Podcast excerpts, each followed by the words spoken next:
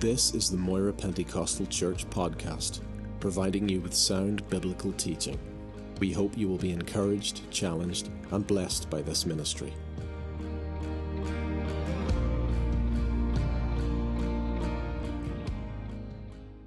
Uh, this evening, we want to continue again our theme uh, for this past three services uh, called The Comforter Has Come. So I want you to come with me to John's Gospel, chapter 16.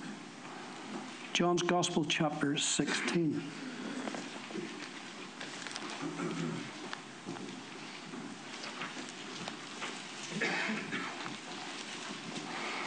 Jesus, addressing his disciples here, said, These things I have spoken to you, that you should not be made to stumble. They will put you out of the synagogues. Yes, the time is coming that whoever kills you will think that he offers God's service. And these things they will do to you because they have not known the Father nor me. But these things I have told you that when the time comes, you may remember that I told you of them. And these things I did not say to you at the beginning because I was with you. But now I go away to him who sent me, and none of you ask me, Where are you going? Now, sometimes people get a little bit confused by this because in chapter 13, actually, Peter asked him that very thing. In Acts chapter, sorry, John chapter 13, uh, in verse 31, when he had gone out, this is whenever the, the traitor Judas had betrayed him, had gone out. And when he had gone out, Jesus said, Now the Son of Man is glorified, and God is glorified in him. And if God is glorified in him, God will also glorify him in himself, and glorify him immediately. Little children, I shall be with you a little while longer, and you shall seek me. And as I said to the Jews, Where I am going, you cannot come. Now I say to you, a new commandment I give to you, that you love one another as I have loved you, that you also love one another. By this all men will know that you're my disciples, if you have love to one another. Simon Peter said to him, Lord, where are you going? Jesus answered him, Where I am going, you cannot follow me now, but you shall follow me afterwards. Peter said to him, Lord, why can I not follow you now? I will lay down my life for your sake. Jesus answered him, Will you lay down your life for my sake? Most assuredly, I say to you, the rooster shall not crow till you have denied me three times. And so, had Jesus forgotten that Peter asked him that question? I don't think so. But I think what it's implying is that Peter was asking the question for the wrong reasons. Peter is asking that question for a selfish reason. What he was really saying is, Lord, you're going, but what about us? What about me? What about our ministry? When you go, what's going to happen to us? And so he was thinking along those lines. He was not thinking about Jesus, where you're going, it must be wonderful. You must be excited because you're going back to the Father who sent you. That must be a thrilling thing for you, Jesus. No, he didn't say any of those things. All he was concerned about was how he felt. What am I going to do? You know, there's a. I suppose it's only natural when you're grieving, say, and they, and, and it's, in a way they were beginning to grieve here. If you were grieving, you lost a partner, a loved one, you lost a husband or a wife or a son or a daughter, and particularly if they were young and in their prime, your first thought would be, What am I going to do? How am I going to get through this? This is my loss. This is my hurt. I'm grieving. I miss them so much. And that's only natural. But we're not really thinking at that moment, but what about them? They're gone to the glory. They're going to be in the presence of Jesus. They're going to see him face to face. They're going to walk the streets of gold. No, in grief, we are naturally, I'm not saying it's wrong, but we're naturally thinking of our loss and our hurt and our grief.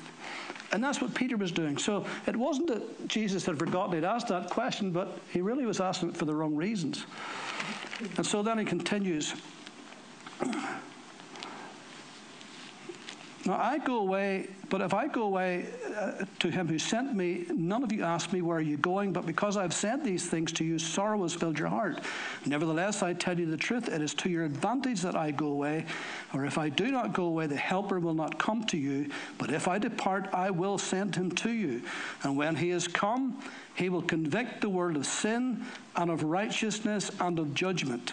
Of sin because they do not believe in me, of righteousness because I go to my Father and you see me no more, of judgment because the ruler of this world is judged. Now, throughout the long history of the church, there's always been a, a renewal of interest in the work and the person of the Holy Spirit. And it's true that there's been times, sometimes for generations, that the Holy Spirit was hardly ever even mentioned in church almost as if he never existed. But Pentecostals and charismatics in particular, I suppose, have always been quick to highlight and to emphasize uh, the work of the Holy Spirit, particularly the baptism in the Holy Spirit and the infillings of the Holy Spirit, or the gifts of the Holy Spirit, or the fruit of the Holy Spirit. And that's good. But yet, yet, we've often been slow to recognize the very gracious work of the Holy Spirit in the life of the unbeliever. And that's what I want to talk to you about tonight. Now, the disciples, Jesus told them clearly he was going away.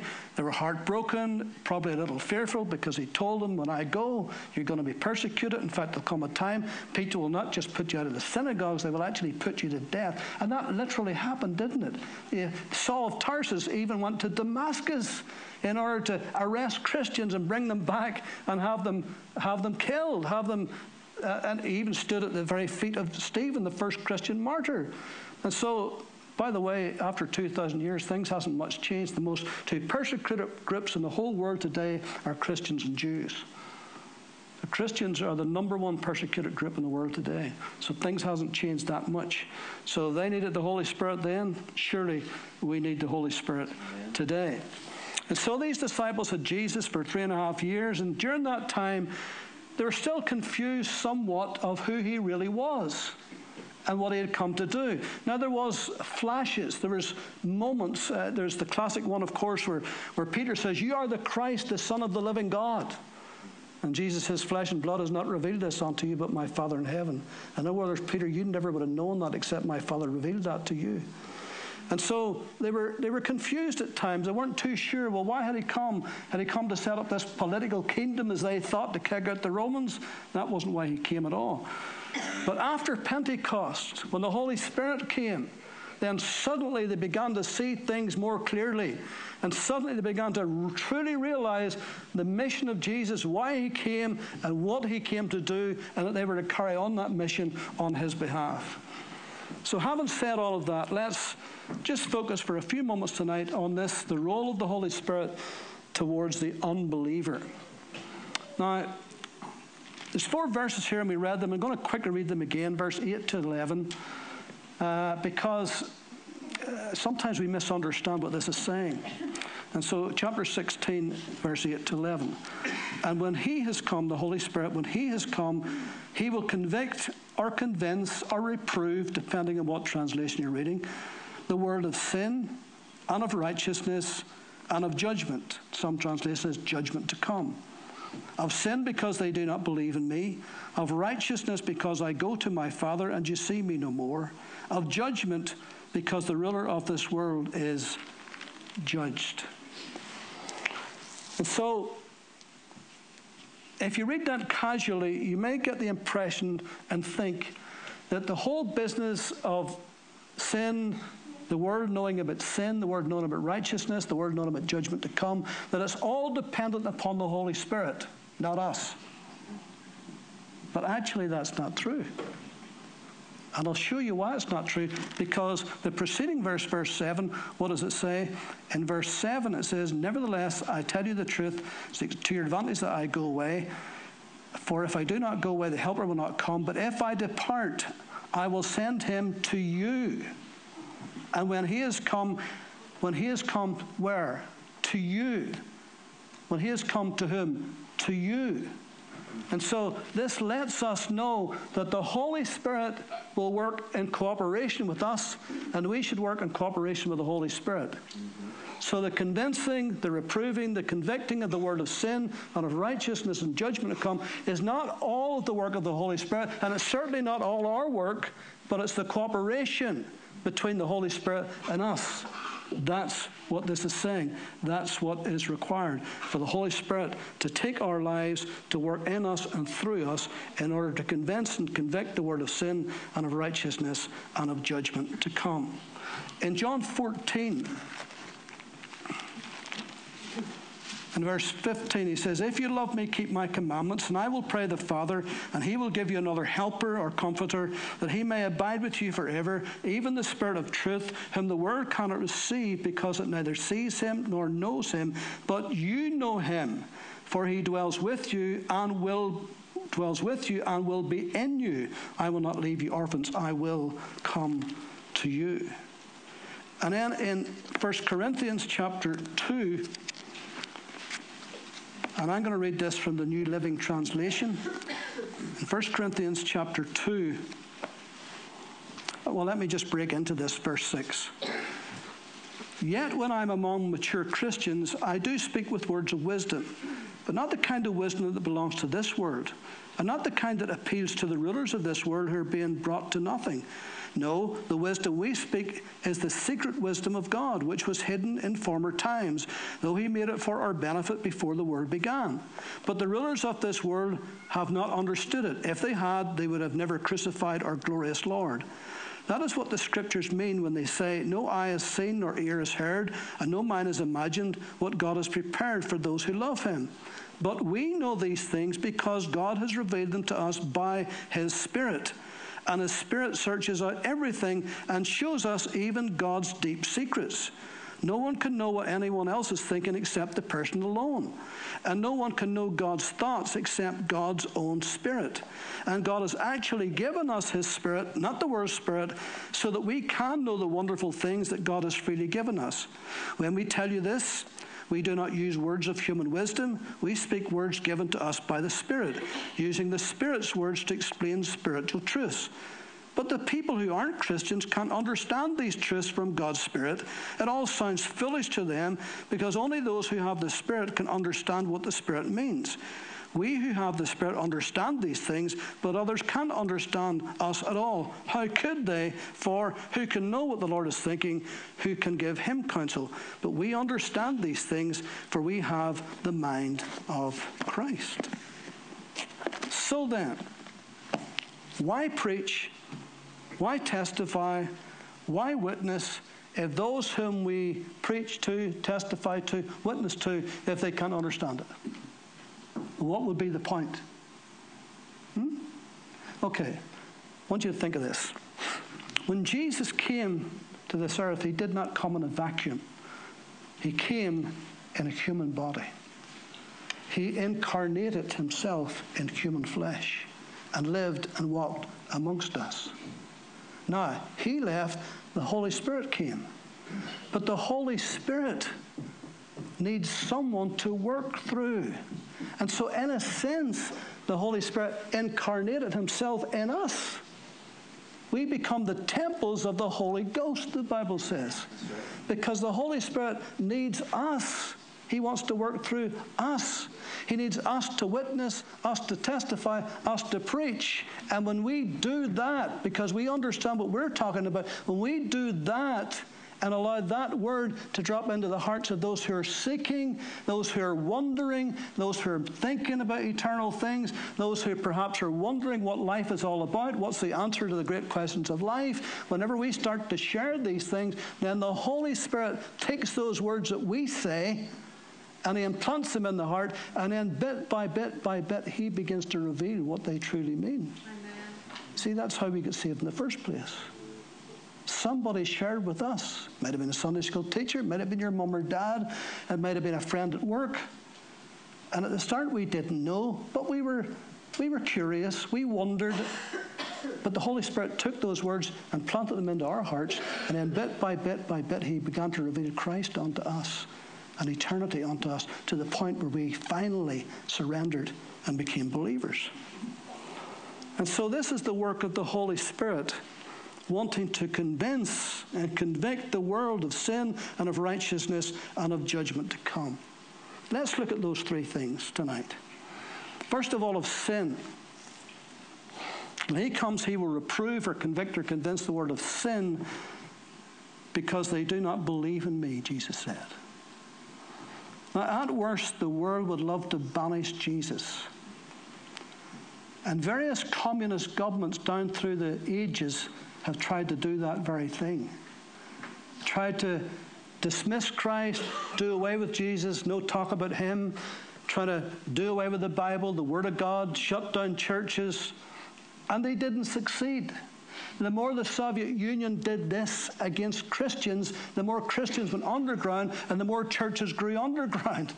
And they just couldn't. They just couldn't stop people coming to Christ. They couldn't do it. They tried, but they couldn't. They tried to banish Christ. And then the, the Chinese governments over the years have tried the exact same thing. Tried to banish Christ. No talk of Christ. Didn't want Christ. Didn't want God. Didn't want the Bible. Didn't want the Holy Spirit. But even the Chinese government found the more they did that, the more the church went underground, and the more it grew, it exploded with growth until there's absolute untold millions of Chinese Christians. And by the way, the new Chinese government today is worse than ever and now they've come back again and they're trying to dismiss Christ. They're trying to change the Bible. In fact, they're going to have a Chinese Bible with, their, with, with communist values rather than Christian values. And, and they're knocking down churches and they're burning churches and they're arresting pastors, doing all of that. But it will not succeed in the end. It will not succeed. It will not stop people coming to Christ. It will make people more determined to come to Christ. It always has. Or, at best, people tries to make Jesus out just to be a good man, a teacher, a religious icon, an altruistic idealist, maybe even a prophet of sorts, but not the Son of God. Definitely not the Son of God. But the church says, no, he is the Son of God. He is the Lamb of God that was slain from the foundation of the world. He is the one who went to the cross, who shed his blood to die for our sins. He's the one. And the more we say that, the more we're showing people that they're sinners and they need to be saved. Because that reminds men of their sin. Because there's no other reason for Jesus to go to the cross except for us as sinners to save us from our sins. And so the Holy Spirit in and through us are witnessing or testifying uh, or preaching. It convicts men of sin and that they need a Savior. Now, I love something Warren Wiersbe said. In fact, I like a lot of things Warren Wiersbe said. But one of the things he said, did you notice that it says the Holy Spirit will convict of sin? It doesn't say sins there, it says of sin.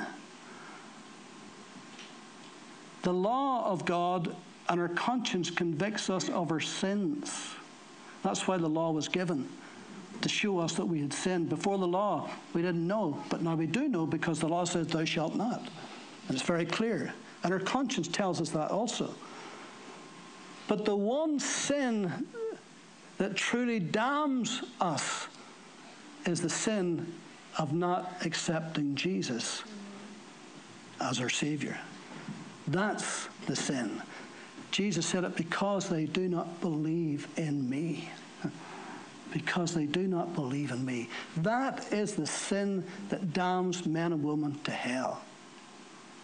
Even if, even if, do you ever notice how, when people's about to come to Christ, how oftentimes they try to clean themselves up? Well, if I could just stop that habit, if I could just stop that, if I could just stop going there, if I could just stop doing that. And we're, we're trying to present ourselves unto God in a better light. but even if we did stop all those things, we would still be lost without Christ. We would be damned forever without if we didn't accept Jesus. No matter how good we were, no matter if we went to church six times a week and prayed ten times a day and read our Bible from cover to cover, if we do not accept Christ, we are lost. This of sin because they do not believe in me, Jesus said. That's the thing.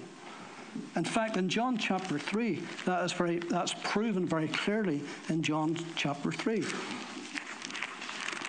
And you know it very well, I'm sure.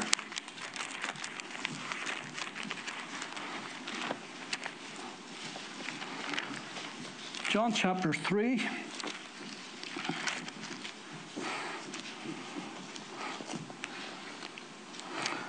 And Jesus speaking here. Verse 14, and as Moses lifted up the serpent in the wilderness, even so the Son of Man must be lifted up, that whoever believes in him should not perish, but have eternal life. Notice the emphasis. But whoever believes in him, for God so loved the world that he gave his only begotten Son, that whoever believes in him should not perish, but have everlasting life. For God did not send his Son into the world to condemn the world, but the world through him might be saved. Why did he not send him into the world to condemn the world? Because it was already condemned. For God did not send his Son into the world to condemn the world, but that the world through him might be saved. He who believes in him is not condemned, but he who does not believe is condemned already, because he has not believed in the name of the only begotten Son of God. And this is the condemnation that light has come into the world, men of darkness rather than light, because their deeds were evil. And so, what could be clearer than that? The sin that damns human beings is the fact that they don't receive Christ. Imagine, imagine if a man had a, a deadly but curable disease. And he went to his doctor. His doctor says, Yes, I know what you've got. And I can fix this. You don't have to die of this. I can give you a series of injections, or I can give you a course of tablets, and if you take it and if you do it, you will live. Now, say that man refuses that remedy, and six months later he dies. What killed him? Was it the disease, or was it the fact that he refused the cure?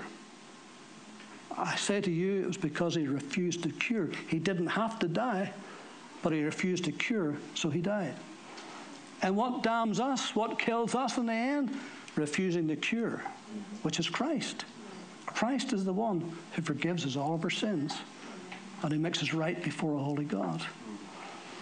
And so, this is what the Holy Spirit wants to do through us is to convince men of sin, particularly, especially the sin of refusing Jesus Christ. If we can get people to see that refusing Christ is going to be the thing that damns them, if we can get them to see that, then they're on the road to recovery. There's a good chance they'll come to Christ and be saved. But they've got to see that first of all. Then he said, Of righteousness, convince the world of righteousness, because I go to my Father and you see me no more. Hmm. Jesus had a very, very high standard of righteousness. You know, the Pharisees, they thought their standard was high. It didn't even come close to Jesus. How high was it? Well, all you've got to do is have a little look at the Sermon on the Mount. Matthew 5, 6, and 7. In Matthew 5, 21, Jesus said, You have heard that it was said to those of old, You shall not murder. But whoever murders shall be in danger of the judgment. But I say to you, that whoever is angry with his brother without a cause shall be in danger of the judgment. Ah. Jesus is putting actually being angry with somebody without a cause on the level of murder. That's a high standard of righteousness, isn't it? And then he says, and whoever says to his brother, Raca, or empty head, that's what it means. Shall be in danger of the council. Whatever says you fool, you moron, shall be in danger of hellfire. Boy, that's a high standard, isn't it? Therefore, if you bring your gift to the altar and there remember that your brother has something against you, leave your gift before the altar and go to your way. First be reconciled to your brother, then come and offer your gift. Agree with your adversary quickly while you're on the way with him, lest your adversary deliver you up to the judge, the judge hand you over to the officer, and you be thrown into prison. Assuredly, I say to you, you will by no means get out of there till you have paid the very last penny. You have heard that it was said to those of old, You shall not commit adultery. But I say to you, whoever looks at a woman to lust after her has already committed adultery with her in his heart. Boy, This is getting really serious, isn't it? This is getting a really high standard. If your right eye causes you to sin, pluck it out and cast it from you. It is more profitable for you than one of your members perish, than for your whole body to be cast into hell. If your right hand causes you to sin, cut it off and cast it from you. It is more profitable for you that one of your members perish than for all your whole body to be cast into hell. Oh, I tell you. Look at verse 43. And you have heard that it was said, You shall love your neighbor and hate your enemy. But I say to you, love your enemy. Bless those who curse you. Do good to those who hate you. Pray for those who spitefully use you and persecute you, that you may be the sons of your Father in heaven. For he makes the sun to rise on the evil and on the good, sends rain on the just and the unjust. For if you love those who love you, what reward have you? Do not even the tax collectors do the same? And if you greet your brethren only, what do you do more than others? Do not even the tax collectors do so also? Therefore you shall be perfect, just as your Father in heaven is perfect. Now I'm telling you this for a reason. See the, the standard of righteousness that Jesus walked in. That he's actually saying that we should walk in it. Now I don't know about you, but I could not I could not walk in that high standard except through the Holy Spirit. I could not do it in my own flesh. It's only by the power of the Holy Spirit that we can even hope to get close to that. If the world is ever going to be convinced of righteousness, it's only going to be because of us living out Christ's righteousness in our lives on a daily basis. Hmm? They watch what we do to see if it matches what we say, don't they? They look at the talk to see if that matches the walk. And if it doesn't, what do they say? You're a hypocrite. So we need the Holy Spirit to walk this way, don't we? It's a very, very high standard of righteousness that Jesus uh, has set up. Now, Jesus, obviously, as you know, was the most righteous, the most holy, the most godly, the most pure man that ever walked on the face of the earth. Ever. Without exception. And yet, look how he was treated by the religious Jews.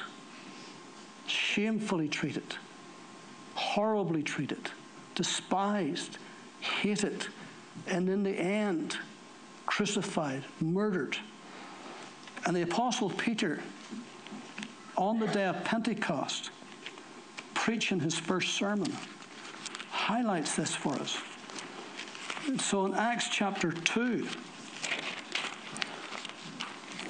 and he's preaching his first sermon. And we haven't time to read all of his sermon, but we're just going to break into it at verse 22. So he's in full flow. He's full of the Holy Ghost. He's preaching this great sermon. It's just full of scriptures. The Old Testament has come alive to him. He's seeing things he never saw before. He's anointed by the Holy Ghost to preach this. He says, Men of Israel, Hear these words Jesus of Nazareth, that despised place, Nazareth a man attested by God to you by miracles, by wonders, by signs which God did through him in your midst, as you yourselves also know. Him being delivered by the determined purpose and foreknowledge of God, you have taken by lawless hands, have crucified and put to death, whom God raised up, having loosed the pains of death, because it was not possible that he should be held by it. For David says concerning him, and then he quotes Psalm 16 uh, what David said. And then verse 29 Men and brethren, let me speak freely to you of the patriarch David, that he is both dead and buried, and his tomb is with us to this day. Therefore, being a prophet, and knowing that God has sworn with an oath to him that the fruit of his body, according to the flesh, he would raise up the Christ to sit on his throne. He, foreseeing this, spoke concerning the resurrection of the Christ, that his soul would not be left in Hades, nor did his flesh see corruption. This Jesus God has raised up of which we are all witnesses. Therefore, being exalted to the right hand of God, and having received from the Father the promise of the Holy Spirit, he poured out this which you now see and hear. For David did not ascend into the heavens, but he said, The Lord said to my Lord, Sit at my right hand till I make your enemies your footstool. Therefore, let all the house of Israel know assuredly that God has made this Jesus, whom you crucified, both Lord and Christ. What was Peter doing? Peter was exalting the righteousness of Jesus. The one that they despised, the one they said was a blasphemer, the one they said was a drunkard, the one they said was Beelzebub, the prince of demons, the one that they put on a cross, the one who denied, they denied he was the very Son of God. What does Peter do? Peter lifts him up and says he's sitting at the right hand of the Father. He is the Son of God, he is the righteousness of God. That's how righteous he is, that God raised him up to sit beside him at his throne. Now you see, the work of the Holy Spirit is to convince men of the righteousness of Christ. That he's not just a good man, that he's not just an exemplar, that he's not just some prophet of old that he's not just a kind person, but he is the Son of God, that he is the righteousness of God, that he's seated at the right, seated at the right hand of the Father, that in heaven today that's where he is. And that's what they've got to be convinced of. They've got to know that Jesus truly is the Son of God. That's righteousness. That's a right standing with God the Father. And Jesus has that right standing. And God raised him up to prove that. And then the third thing Holy Spirit to convince the world of judgment or of judgment to come, as the original translation says. Because the ruler of this world is judged. Hmm. There's a vast difference between the teachings of Christ and the philosophies of this world. The ruler of this world, the prince of the power of the air, Satan, has great sway, vast sway over the minds of men in this world. And you can see it every day. We see the effects of it. We know it's devilish. We know it. We can see it. It can be nothing else. Certainly not godly, is it? And we see this throughout Scripture. In fact, in Colossians chapter 2, let me just read you a couple of verses. Verse 6 As you therefore have received Christ Jesus the Lord, so walk in him, rooted and built up in him, established in the faith as you have been taught, abounding in it with thanksgiving. Beware anyone, beware lest anyone cheat you through philosophy and empty deceit according to the traditions of men, according to the basic principles of the world, and not according to Christ. Ah. You see, there's a lot of philosophies, there's a lot of deceit today, empty deceit, traditions of men, that's actually against God, that's against the Bible, that's against the people of God, it's against the Word of God. And it's taken, that is taken as gospel today. That is taken as the truth today. And it's a lie. And it comes from the father of lies. And that's why I keep harping on about this. You have got to know the book. Read the book.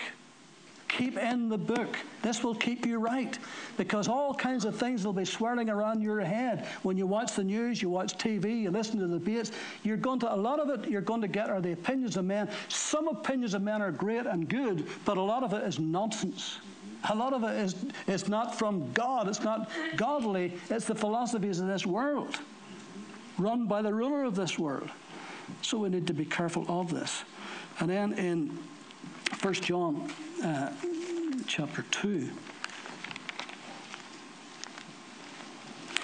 Verse 15 Do not love the world nor the things in the world. If anyone loves the world, the love of the Father is not in him. For all that is in the world, the lust of the flesh, the lust of the eyes, and the pride of life, is not of the Father, but is of this world.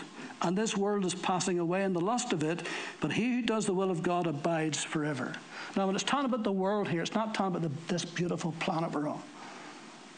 It's talking about the systems of this world, the philosophies of this world, the culture of this world, which is against God by and large, actually.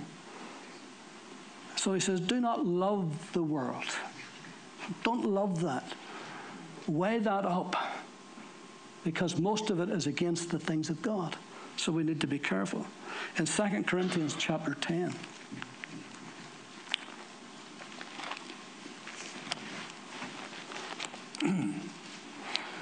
Verse 3 For though we walk in the flesh, we do not war according to the flesh.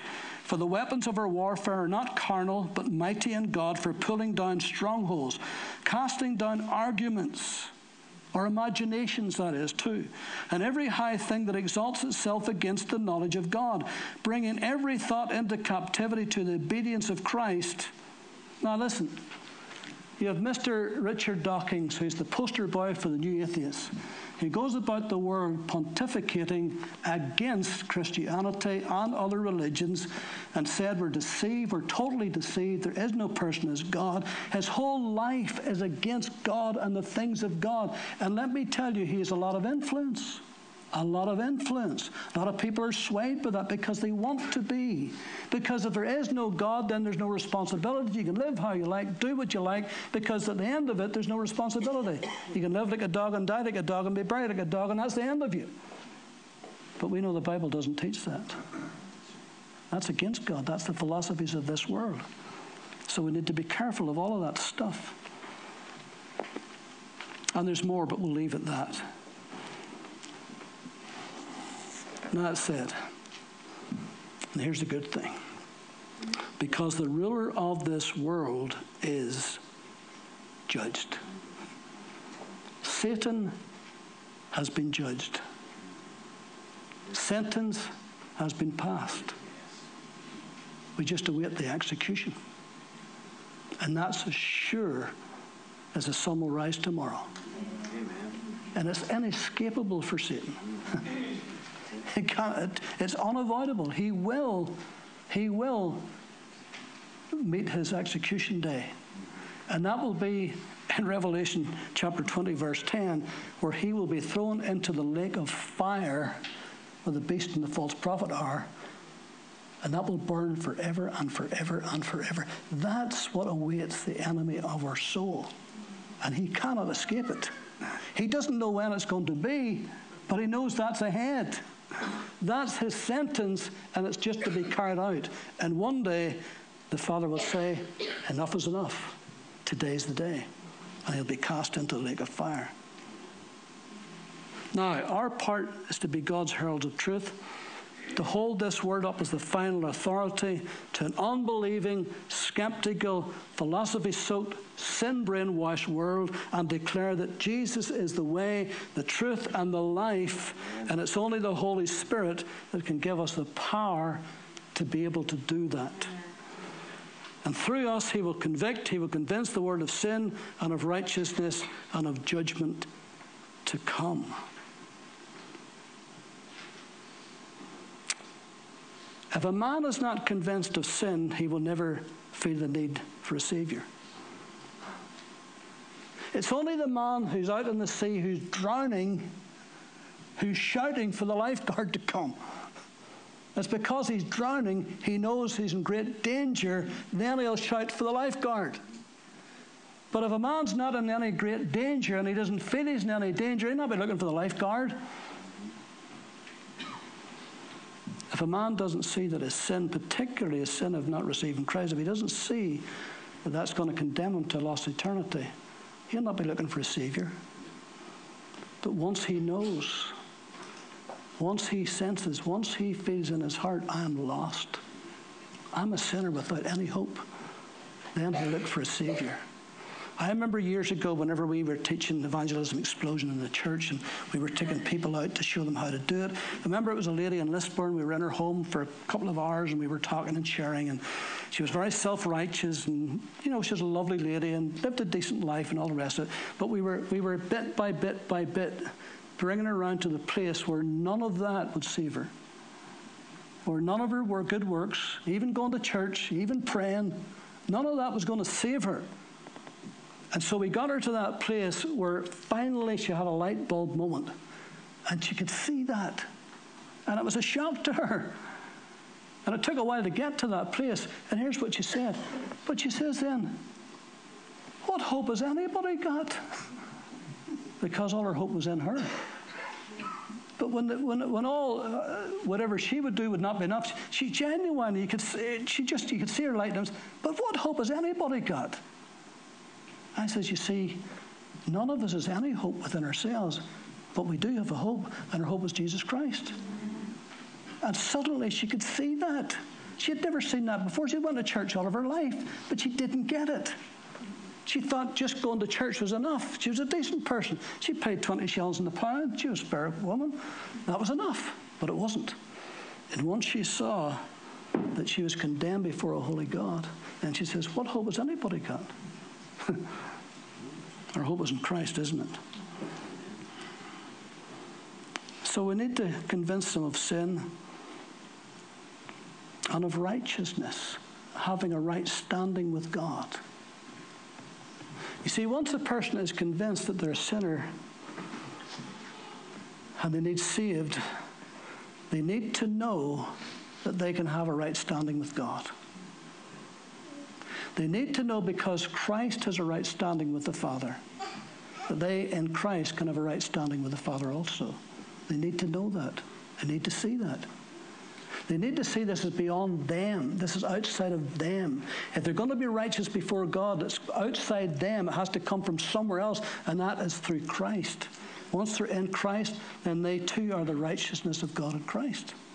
That's what happened to us. We became righteous, not of anything we did or we were, but because we put our trust in Christ, who is righteous, who stands at the right hand of the Father. We put our trust in Him, and lo and behold, we were made the righteousness of God in Christ.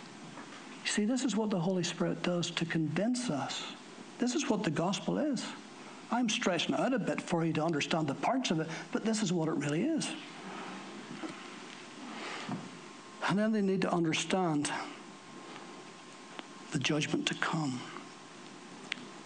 They need to understand that Satan and sin is defeated. They need to understand that because their concern may be how am I going to live this Christian life? If I receive Christ as my Savior, how am I going to overcome my sins? How am I going to overcome my habits? How am, how am I going to fare with my family and my friends and all the rest of it? How am I going to do if I am tempted? What am I going to do if temptation comes? How am I going to overcome that? They need to know that the tempter has been defeated.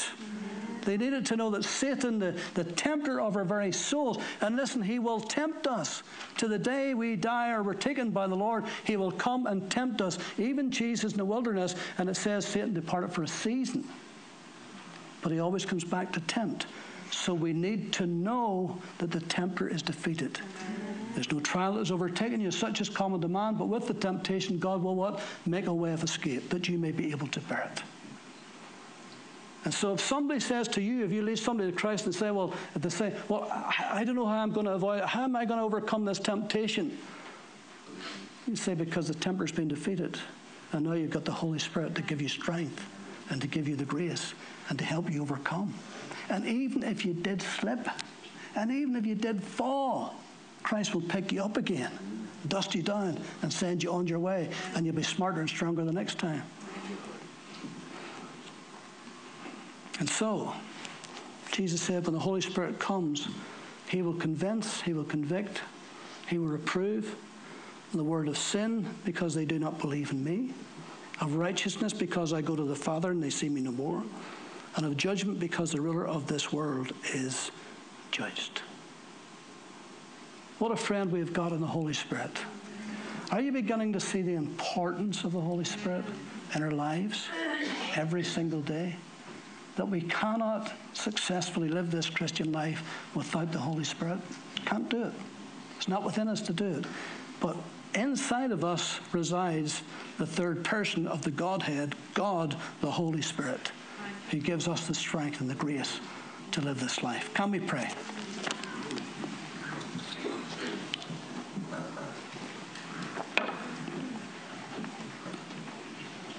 Lord, we thank you for that promise that you made to the disciples and you made to us. That when you would return to the Father, that you would send one just like you, a helper just like you, the Holy Spirit, to come and live within us. And so we thank you for the gift of the Holy Spirit. We thank you for his strength and his power and his wisdom, his fruit, his gifts, his abilities. We thank you for all that he does in us and through us, that Jesus may be lifted up and glorified. Lord, help us to be able to work with the Holy Spirit, to witness, to testify, to preach, and to point men to Christ and to be able to give an answer of the reason of the hope that lies within us. So, God, would you do that? Would you help us through the Holy Spirit to be able to minister into other people's lives for the glory of God? Now, as you go out into this week, I'm going to ask the Holy Spirit to help you, to guide you, to give you the wisdom and the strength that you need, whatever you may face this week. Holy Spirit, would you take every life in this house tonight? And as they go into their working week, would you guide them? Would you guide their steps? Would you guide their words? Would you give them wisdom? Would you give them understanding? And if they meet somebody who needs the Savior, Holy Spirit, do your gracious work through them into that life. And So we ask you to help us this week, every day. Give us grace and give us help to live this Christian life that Jesus may be honored and glorified. In Christ's name. Amen.